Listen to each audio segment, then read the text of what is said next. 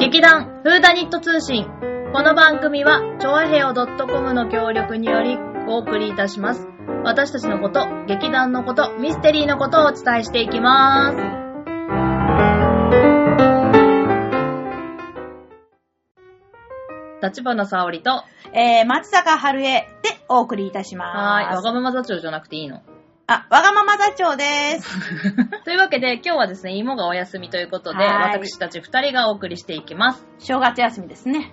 え、そうなの私にもちょうだい。あ、ごめん。って感じなんだ けど。で、えっ、と、じゃあ今日は、あのー二人のそれぞれのコーナーをそれぞれ喋っていくというような形で進めていきたいと思いますので、えー、まず、はるちゃんからうん。でいいいい よ。うん。もう何でも喋っちゃうよ。うんっていうかね、えーと、前回ね、うん。あの、年変わったからね、うんうんうんこう、ちょっと別のことやろうかな、なんて言ってて、うんうんその、ミステリー今日は何の日じゃなくって、はいあの、わがまま座長のわがままベスト3っていうのをね、やろうということで、言ってた。ね。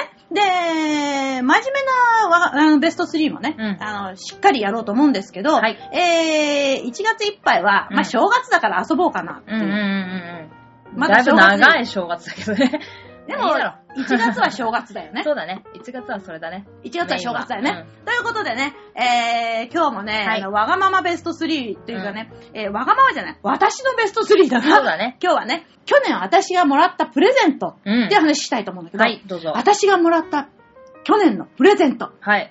ベスト3。 3大ベスト 3! うん。これね、もう、本当にもう大感激したの。三つとも。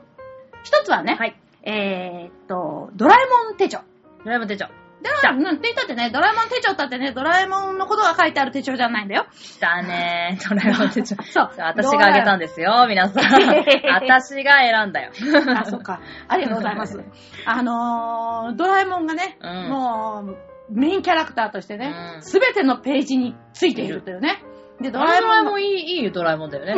あの、顔がいい。そう。うん。あの、最近のドラえもん、ほら、なんかね、ちょっうとんそう最そうそうそう近の顔になっちゃってちょっとねて、あの、こん、もらったやつは、古めかしい。古めかしいドラえもんだったねそうドラえもんさんがね。うんうんうんで、あのーもう表紙から最後までドラえもんさんなんですけど、今もここにちゃんと持っております。ますえ、あのードラ焼き持ってるドラえもんとかね、いっぱいついてましたね。うんで、しかもあのーこれね、いいことにね、こう、なんかファスナー付きあなの、んかファスナー付きのライトがついてるそうまでついてて、それは気づかなかっそたう。ねえ、もうと、な。あのポッケもついてんだ。そうあ、こんなシールついてたのあ、違いますよ。このドラえもんのシールはあ私がちゃんと別のところからちゃんと取ってきましやたった。びっくりした。なんて盛りだくさんな手帳なんだって思っちゃったじゃん。ドラえもんが、うんの顔が100個ついてる、うんえードラえもん100っていうシールなんですけど、あそれ別腹ではねい。。これ買い まして、これにね、あの、いいとことがあった日には貼ろうかなとかって思ってるんですけど、これ本当にもう、すごくはい嬉しゅうございました。ありがとうございますあの誕生日プレゼントでね。はいしかもあの私10月誕生日なんですけど、うんこれちゃんと10月から使えるんですね。そうなのそうもう10月かだら使える。いぶ早かったよね早いそう。ね。普通12とかさ、そう、12月がついてるのはあるけうど、んうんあるある10月はついてない。ないね。にもかかわらずす、ごい、これ早い。気えが早い。誕生日には、ちゃんと、10月 ね、ちゃんと書いてありますね。はい10月に私、あのー、なんかこう、いろいろ、うん10月の分で、うん、あのー、書いてあるこうしっかり、あ使ってあるもう使ってます。もう真っ黒になるぐらい書いてありますうね。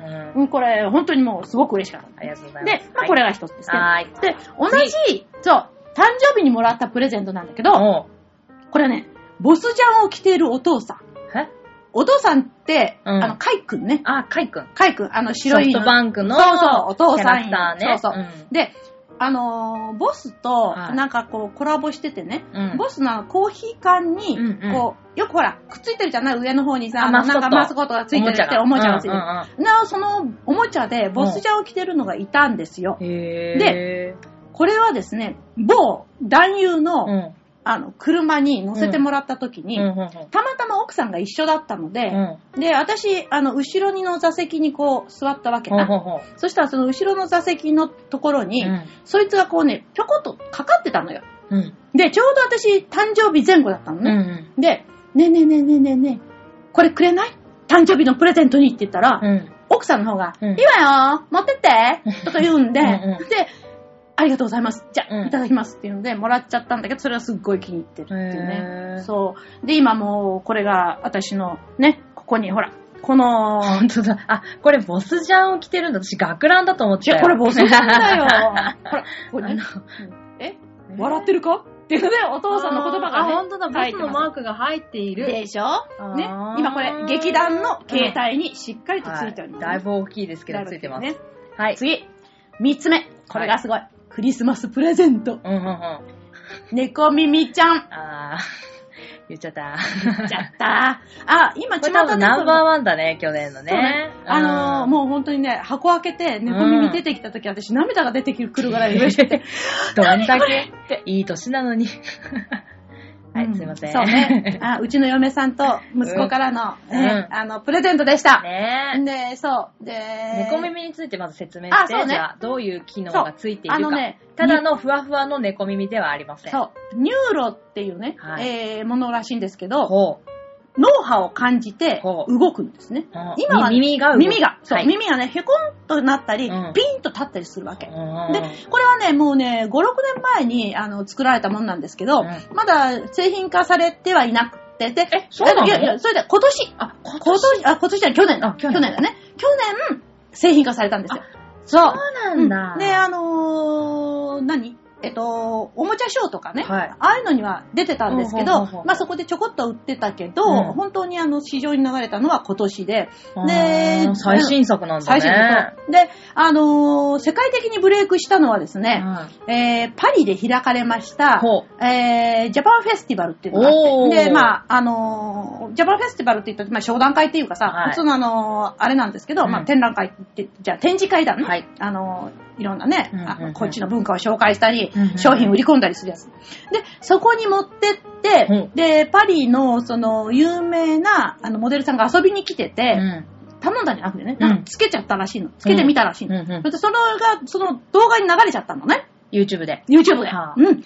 で、これがすごい、あーいつがつけてるあれは何なんだあれは何そうそそううそう。いうことになったわけだでそうで猫耳というね、うんうんあの、ロマ字 NE で CO なのね、これがね。KO じゃなく本て当だ CO。猫耳なんですけどね。ここれはもう NECOMIMI か。そうそううん。うん。なんですよ。これ、もう世界的に有名になっちゃいましへて。ーなんかその、後、NHK の朝のテレビ番組、あの、なんかニュースショーみたいなやつうんうんで、うん あの、女子アナさんがつけてたとか、から NHK はやるね。なんか ね、その文化討論会みたいな、なんうかんパネルディスカッションみたいな時にう、ん A おっさんうがん猫耳つけて、うえーっと、なんか端っこに、なんうんか5、6人並んでるのの端っこで猫耳つけて、その討論会に出席してた絵が、うこれも NHK じゃなかったかなっていうのがありまして、やるねまあ、なんかね、そういう意味ではちょっとうんうん、おもちゃなのうか、んうんおもちゃじゃないのか。でも、あの、これを使うと、これからは、もしかしたらね、うん人間のこううん思考によって、うんいろんなものを動かすことができるわけで、だから、介護とかね、あー電波を取ってるってそこうとそうだそう、ねそれで自分の、その、思うよううに、んあの、足とか、うんその動かない人がうん、こう動かしたりとかね、できるようになるかもしれないっていうね、うんものすごいものなんですけど、まあ今普通にあの、えー某、あの、ショッピングモールとかでうんは、8900円とか。あーもう手に入れやすい値段で。今ね、12600円っていうのが定価らしいんだけど、うーんでも、まあ、あの、売ってますんで、うんもし、あの、ご興味ありましたら、猫耳で弾いていただく と、あいつシャカシャカうるさいんですよ、あれ。キーキキーキーとかは言わない。シあャカシャカシャカ、シャシャカシャカっていう音がずーっとしてるっていう代物。ー。うん、でも、でもそれだけ可愛感い情でしょをがっつり読み取ってるし、そうそうそうそう。まあ、意外と大きいんだよね。そううね。ん本当にね、人間の顔に合わせた猫耳のサイズ。そうそうそうそなんうだよそう。で、その5年前に私、実は1回試してるんですけど、こう。うん、あの、本当にまだしその試作品みたフェステいィバルな。的なところで。うん、あの、まあ、そんなに大したところじゃなかったんだけなんとか賞ど。みたいなとこで、いやいやいや 違うまあすごいちっちゃいところあははなんはだけど。で、その時に私、これ、ついでに尻尾も動くようにしてくれたら嬉しいなって言ったんですよ。電動でできませんかねって言ったら、え、尻尾もついてたのその時は。うん、ないないないなあーい。作ってくれませんかそうそうそう。うんそしたら、うんいやー、それはもう尻尾は尻尾になるかなとかって言ってたんですけど、うん作った人が。でも、なんか今、尻尾の動くのもあるらしい。へでー、連動してるかどうかは、ちわかょっんとないさけすどがに聞いてないんだってけど。うん。で、正月明けにまあでもね、犬なんかはね、耳じゃなくて尻尾でピュピュピュピュって感じるっていうからね。そううん。うん。で、正月明け犬バーにジョ、ンみたいなね。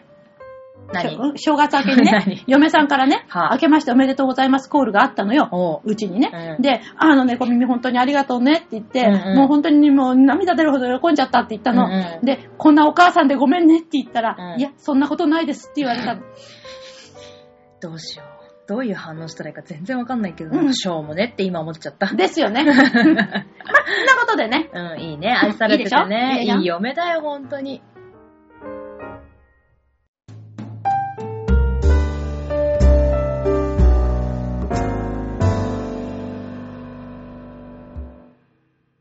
というわけで、まあ、はるちゃんの、あの、楽しいプレゼントの話。あと、正月といえばね、あの、福袋なんかもね。ああ、そうそうそうそう行った。私、毎年買い損ねる派なんだけど。私さ、今年は行かなかったのよ。今年。まあそんなことで。でもまあ毎年ね、最近の日本はね、やっぱりあの、そう福袋ブームでございまして、うん今ですね年もなかなか売り行きがいいようで、うんね。そうですね。まあでも、でもいいところと多分悪いところがあるんじゃないかなとは思いながらも、まあいらないそ感じもでのも入ってるけど、うん役に立つものも入ってうんる。そう、あと中身を公開しちゃってるところもあるから。まあそんな感じであのね、まあ福袋といえば百貨店の商品ということで、ね。まあ、今回はですね、私のファッションうんちくということで、うんえー百貨店の、まあ、あの、始めりみたいなものをちょっとって話したいと思いますよ。始まりあ、始まりね。うん、ちょっと噛んじゃった。 え、で、ということでですね、今日は、まあ、百貨店。日本最初の百貨店おうはどこだという話から始めたいと思います。はいまず、えー百貨店は、1904年、明治37年に、三越呉服店。 1904年。うん。おうに、デパートメントストア宣言を行ったのが一番最初と言われています。。デパートメントストア宣言って自分が言っちゃったらそれでいいのかうん、なんじゃん。ああ、なるほどねま。 あ、あの、越後屋さんえ、ちで有名だった三越なんですけれども、うん。その時に三井呉服店とうん。ですね、店名を解消して、新たにさらに株式会社三越呉服店としてスタートを切りました。何回も名前変えたんだ。名前が変わってる。えー、でもさ、でもさ、うん。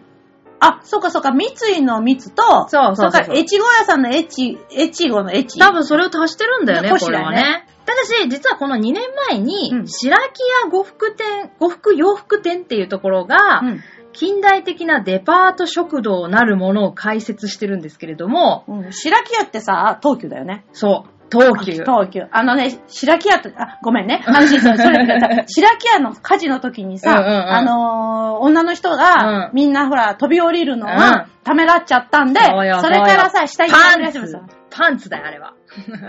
ていうね。そうなんか、あれで有名な白木屋さあれが、あん。れがし、あれでパンツが流行ったというね。白木屋さんねそう。あれが白木屋でした。でもさ、でもさ、うん白木屋さんはデパートメントじゃなかったんだデよ。パート食堂なんだよね。だからいろんなものが食べられる食堂を開設したのよ。だからそれを百貨店と表現するのはどうかというところがあるので、あー、まあ、で私はここで三越呉服店が最初の百貨店としたいんですけれどあーも、なるほどねだって洋服とかさ、うんなんだっけ、ね、あー宝飾類とか、そう。家具とか家電、家電はこの時ないかもしれないけど、いやまあ、そういうのを扱ったんだと思うんだよねそう、いちそうそうご屋さんが。そうそうそうそう。そうだよ、そうだよ。んまあ、の当時、うん。もともとは、あの、あれだったんだけど、その、着物うん。お着物だけだったんだけど、うんうんうんうんそれが別、あのー家具とかね、うんそれから食器とかね、そうだいっね。ぱいね、売り出したんだよもねう売り出したんじゃないかなと思いますので。そう。で、えー、ちなみにこのですね、さらに、うん。さらに1914年に、うん国内最初のエスカレーターも、三越の、この、ほんエスカレーターえエレベーターじゃなくてエスカレーターなんです。へこのぇー。三越呉服店に開設され、設置されたのが最初のエスカレーターだったエスカレーター、エスカーレーターってさ、だけどさ、あの、エレベーターに比べるんと、すっごく遅い気がするんだよね、私。 どういううものだったのかごめん、ちょっとわかんないけでど。もさ、でもさ、エレベーター、どうだったんだろうね。エレベーターって、うんあのー映画なんかでさ、古い映画なんかでもうんよくうんさ、こう、ガシャーンみたいな、うんあの、檻みたいな、そうだよねエレベーターってあるけど、エスカレーターっエてス見カない。レーターなんだよ。で、へさぇらに百貨店っていう名前が生まれたのは、この後、大正13年、1924年に初めて百貨店という名前でくくられるようになるわけですね。え、でということは、うん。百貨店の前にデパートメントストアだったわけか。うん、う。そうそうそうそうそうそうそう。っていうこと、えで、デパート食堂であるとか、へっていぇー。う名前が先に来てて、百貨店の方が後なのあとなの。へえ、それはで、なぜこの年から百貨店って言われるようになったかっていうと、うん全国の百貨店業者を統合して、日本百貨店協会っていう団体が設立したので、その時に名称をつけて百貨店っていう風にしたんだって。百貨店協会っていうのができたの。うん聞いてきたの。で、この後にですね、うんさあ、日本最初のファッションショーというのがですね、おうやはりこの三越で。えそうなんです。最初のファッションショーも三越だったんです。三越皆さん出ていただい三越たね。ですよ三越っ てさ、だみあのみえ、中でやったのうーんとですね、うん。百貨店のうん。染め織一品会主催の催し物。染め織一品会って言って和服うん。ほー。で、まあこの時代にですね、ファッションモデルという職業がないので、うん、あの、女優さんがモデルをやってたんですね。あ、なので、この時代に有名な方なので、水谷八重子さん、おうとか審判の大女優。東秀子さん、はい。はい小。林信子さんああ。がモデルを務めて踊った。 踊ったそう。 日部でもやったのかね。でも水谷さんは、うん日部の名取、あの、なん、なんて、なんとか流のさ、うんうんうんあの、お家元だからね。あ、そうなんだ。うんで、これでファッションショーっていう見せ物が盛んになって、うん。まあ、水着ショーとか、はいはいはいはい松坂屋、あ、じゃあえっ、と、銀座、松屋ですね、ごめんなさい。あ。銀座松屋で、うん水着ショーとうか、ん紳士服だったら、昭和8年に、あ、どこだかはちょっとごめんなさい、書いてないんですが、昭和8年に男性のそのえー分もあったわけ分もファッションショーも、婦人服のファッションショーと一緒に出られ、あの、やっているということでね。えー、でも、でもまだその時もモデルっていないよね。うんモデルがいない。うんで、モデルの前に、うんマネキンガールっていうのがいまして、マネキンガール。うん。あ今今はさ、ファッションモデルとはまた別でですね、うん。まあ、いわゆるマネキンなんです。動かない。え、動くまあ、歩くぐらいはするかもしれないけど、まあ、洋服を着て、うん。歩くだけ。もしはくー。は、立ってるだけ。立ってんのっていう職業の、 職業っていうか、なんて言ったらいいんだえ、ろう。まあ、こう、ポンまあ、とデ立ってモンストレーションみたいな感じで、こうなんか、あーまあ、歩歩く、ちょっと新しい洋服を着て、うんまあ、よくあの、パリ、パリとかああいうサロンでね、うんうんうんうんあの、高貴な人たちの前でうんうんうん歩いてうんうんう、ん見せうんうて、んじゃあ私あれ買うわ、みたいなのをやってるのがもともとマネキンガールで、まあんファッションモデルのもう先駆けといえば先駆けなんだけれどうんも、うんうんうんで、まあこの日本で、あの一番最初にマネキンガールが登場したのは高島屋さん。今へ度。ー。高島屋でマネキンガール。でもここはもうは歩くとかではなくて、本当にショーウィンドウの中に洋服を着た女優さんが立っているという。あ、に、普通の人間が。人間じゃながくて、人間が着て立っているというう。ースんタイルをとってますで、この時もうん日活映画女優うん。さんがですね、このショーを着て、1週間ばかり、一週間。あ、ごめんごめん違うな。ファッションショー、この三越のファッションショーうのん1週間ばかり前のこと。じゃあ、え、そっちマネキンの方が先なんだ。マネキンがあるが先。で、あー多分負けじと三越がファッションショーを開いたんじゃないかあ、といそうう。かそうかそうか。なるほど。ちょっと、え向こう は動かないだから、こ こっっちちはは動動いちゃうんだよねく、動いて踊るぜみたいな。 踊るのすごいね。そうそうそうそう。ねこれは本当にショー、ウィンドウの中に、うんその女優さん、日活の女優さんがうん何人かこう、新しい洋服を着て、うん。あのー見せ物になっ見せてた物になっていたという。すごいな。はい。違で、うかまあ、このマネキンガールはですね、この女優たちのアルバイトとしても大変喜ばれましたうんっていう感じなんですね。うーん、すごいね。でも水谷彩子さんがそうね。ファッションショーに出てます。へえ。じゃあじゃあ、プロのファッションモデルはいつ出てきたのっていう話になってくると思うんですが、うんうんそうだねえー一番最初にファッションモデルが登場したのは1951年、昭和26年。あ、私の生まれた年だ。お年バレちゃった。にですね、うん。ティナリーサというデザイナーさん、ニューヨークのデザイナーさんがいるんですけれども、その方が来日した記念にティナリーサ賞賞という賞ができたのね。日その本ニに。ューそうそうそうそうそ日本に来た。う。ティナリーサさんが日本に来たんだけど、うんその記念に、うんそのティナリーサ賞っていう賞を作ったわけ。はい。入荷作の。はいはいはいは中いはいはい。の、いい作品のあ、あに何かこ本当う、にデザインに対すうんうんうるん賞をね、あ、なんとかショー賞じゃなくて、ああの、小ビジネスの賞じゃなくてじゃなくて、あのー、価なんか格もらう金方賞、銀賞の賞のあ賞ね。あ、プライズの方ね。そうそうそうそう、うんうんの入荷作を、あの、ティナリーサ賞っていうのを作ったんだけれども、うんそれを記念する、その入荷作を発表する賞のために、うん。こう、モデルを募集したんです。毎日新聞社が。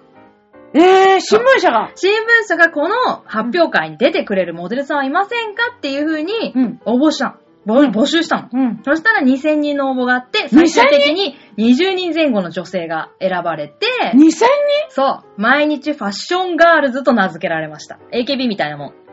え、でも、でもさ、あの、こういうこと言ったらなんだけど、うんその時代うんに、そういう職業、うんっていうのは、意外うんと、こう、なんていうのやっちゃいけない職業みたうんいうんな。うんうんうん人前に出てね。あーそうそう、そういうのってね。うんあの、なんかほら、女優になるとか、芝居やるとか、うんそういうのだってもうすごくさ、あんたそんなことに手を染めちゃダメよみたいな時代だから、うん。すごいね、2000人。そう、2000人で20人前後は選ばれました。ここれが最初 AKB のができたと。 AKB。まあ、20人前後だけど、ちょっと足んない か。でも、あの、毎日ファッションガールズっていう名前で結結成されました。それが最初のプロのモデル。すっごいね。はい。で、この中には、うん。あの、ミス・ユニバースに、うん。 3位に入賞した、うん。発頭身ブームの、うん。あの女性、うんえー、伊藤絹子さんもいらっしゃったそうです。ほあの人ー。ほんと綺麗なんだよね。だからまあほこのー。当時の女性、本当に綺麗だと私は思うんだ肌けど。綺麗だよね。本当に綺麗なのよ。うんで、まあ、あの、この翌年に、まあ、できたんだけど、うんできた翌年に、ちょっとこのティナリーサ賞がなくなっちゃったので、解散しちゃうんだけれども、東京ファッションモデルクラブっていう、また、モデルクラブを結成して、うん。で、あの、これまでショーのモデルといえば、ダンサーやキャバレー、ホステスなどが、うんまあ、いわゆるファッションショーに出てたんだでけど、しょ、でしょ、でしそょれから、このプロのモデルさんたちが、うん。このクラブを結成することによって、うん職業としてモデルっていう職業が誕生したと言われてます。うはーいん。そうなんだよね。だから、やっぱり当時は、はやっぱりちょっね、とね、そうい当う時ねは、、人前に出て、うんそのそういうことをしていいのかっていうね出るということ だいこうぶキでャバレーとかね、そうダンサーさんっていうのがやったんだけれどそういうね、だからまあ、はい。質問です。今の動かないマネキンっていうのはさ、大体どのくらい、くらいからその本当の人間じゃないやつ、ねね、そうそうそう。人間じゃないやつは、1925年、大正14年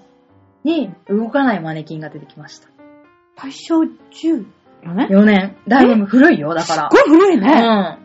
でも本当にこのマネキン人形っていうのができ始めてから多分マネキンガールみたいなのは多分なくなってきたとは思うけど、やっうんぱりショーっていうのはやっぱりお客さんが見てて、うんで舞台があって音楽があって、まあそこにちゃんちゃんちゃんちゃんって出てきてみたいな。ね。後ろ姿も見せますよだよね。で、そうじゃなくて、店内で例えば歩くだけとかだと、うん多分このマネキンガールの部類になってくると思うんだけど、まあ、うんちょっと私もそこのさ、線引きがちょっとわからないんだけど、うんそう、モデルとマネキンガールどう違うのって言われるとうん、多分曖昧なところにいるとは思うんだけうんど、最近は多分マネキンガールっていう職業はもう多分全くないとは思うね。あーなるほどね。多分だからさ、昔みたいにその、だから、何に、何年か前に多分銀座かなんかで、その新作の洋服を着て、うん店内を歩くっていう、なんか銀座、三越かな、やっぱり。あー松屋かな、なんかそうあーいはう、いやっぱデパートのイベントでうんう、んその中をモデルさんが、うんその、今年のおすすめのうん各店舗の洋服を着うんうんうんうんうて、ん店内を練り歩くっていうイベントはやってたと思うんだよね。うんあれはだからショーじゃなくて、どっちかっていうとマネマネキキンンのな方だとな思う。で、まあ、女性のね、モデルさんはまあいっぱいいたんだけれども、男性のモデルさんいたのかおどうなのかさっきさ、なんかさ、紳士服のショーが、そだう、紳士服ってやっぱね、ちょっとジャンル的には狭くてね、その、紳士服のまずショーはさっき言ったその1933年、昭和8年にならないと、まずショーがうんやられてない。でも、昭和8年からあったっていう風まあまあ、そそっかれそっが、か、そうねどっ。ちかっていうとね、うんまだ新鮮な驚きそっかそっか。にあ、まあうんこれがまず最初のメンズファッションショーで、うんで、雑誌自体はね、うん。男子専科。はあ、あ、違う、これじゃないな。最初に出たのは、男子専科。あ、男子専科だね。うん。で、これ、後のメンズクラブの最初の読み物が男の服飾読本。男の服飾 読本。これはね、あの、メンズクラブ。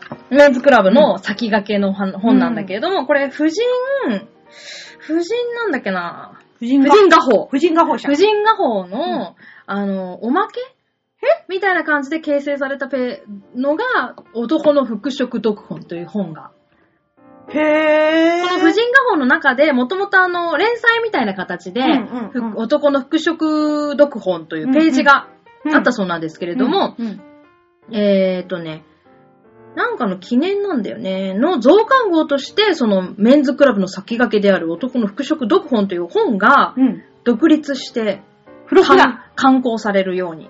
あ、付録じゃなくって。うん。へえ。すごい。そう。で、その前に、まあでも一番最初にできた雑誌は何って言われると、うん。男子専科。男子戦がね。うんだからヘアスタイルっていう婦人誌から独立したのが、うんうん1950年、昭和25年ああ、うんから男子専科っていうん雑誌が出てる。ただだ残念なことにこの男子専科1990年代になくなっちゃう。あ、いや、え、そこまで続いてたの、続いてた。で、亡くなっちゃって、で、まあ、男の畜殖特報はメンズクラブという名前うんうんうんうにん変更されうんて、うんまあ、今もある残ってるけれども、うん。で、やっぱりまあ、この時代にプロの男性のモデルっていうのはいないんだね。でやっぱ俳優さんがうん。代役みたいな形でやってらっしゃる。まあ、この時代にまあ、出てるのはなんとなく三船敏郎さんとか、いやそれは俳優だな。うん三国連太郎さんとかあ、。それも俳優だな。まあ、この時代やっぱり、でももっぱら俳優さんがこの役を担っていたんです。昭和32年に、モデルクラブ SOS というのができたんですね。 SOS。はい。誰がソいたサイティオブスタイル。 かっこいい。誰がいる誰が。そこの当初8人結成されたモデルの中に、今は渋い俳優、菅原文太、岡田真澄。 あ、岡田真澄そう、岡田真澄さんってはいモデルだったんだ、そう最初。そう。 この二人はですね、もともとはファッションモデルの方なんです。そうそうそう、モデルさんだったの。ええ。そう。こ思いれ出がした。昭和32年に初めて、男性のプロモデルさんというのが登場したと。岡田真澄ってそうよ。はい。岡田真澄にしか引っかからない。菅原文太さんもかっこいいでしょあんまり好きじゃないんだ。私は意外と好きだけど。というわけで、長々と、もう大部分カットされるんだろうけど、まあ、あの、話させていただきました。あの、百貨、百貨店からのプロのモデルの話。モデルができた話。モデルができた話です。はい。で なかなか盛り上がりましたね。そうね。はい。というわけで、また、あ次回もですね、あの、ちょっと芋がね、お休みなので、はい私たち二人が、はいあ勝手なことを喋る勝手なことを喋らせていただきたいと思います。それでは、皆様、さようなら。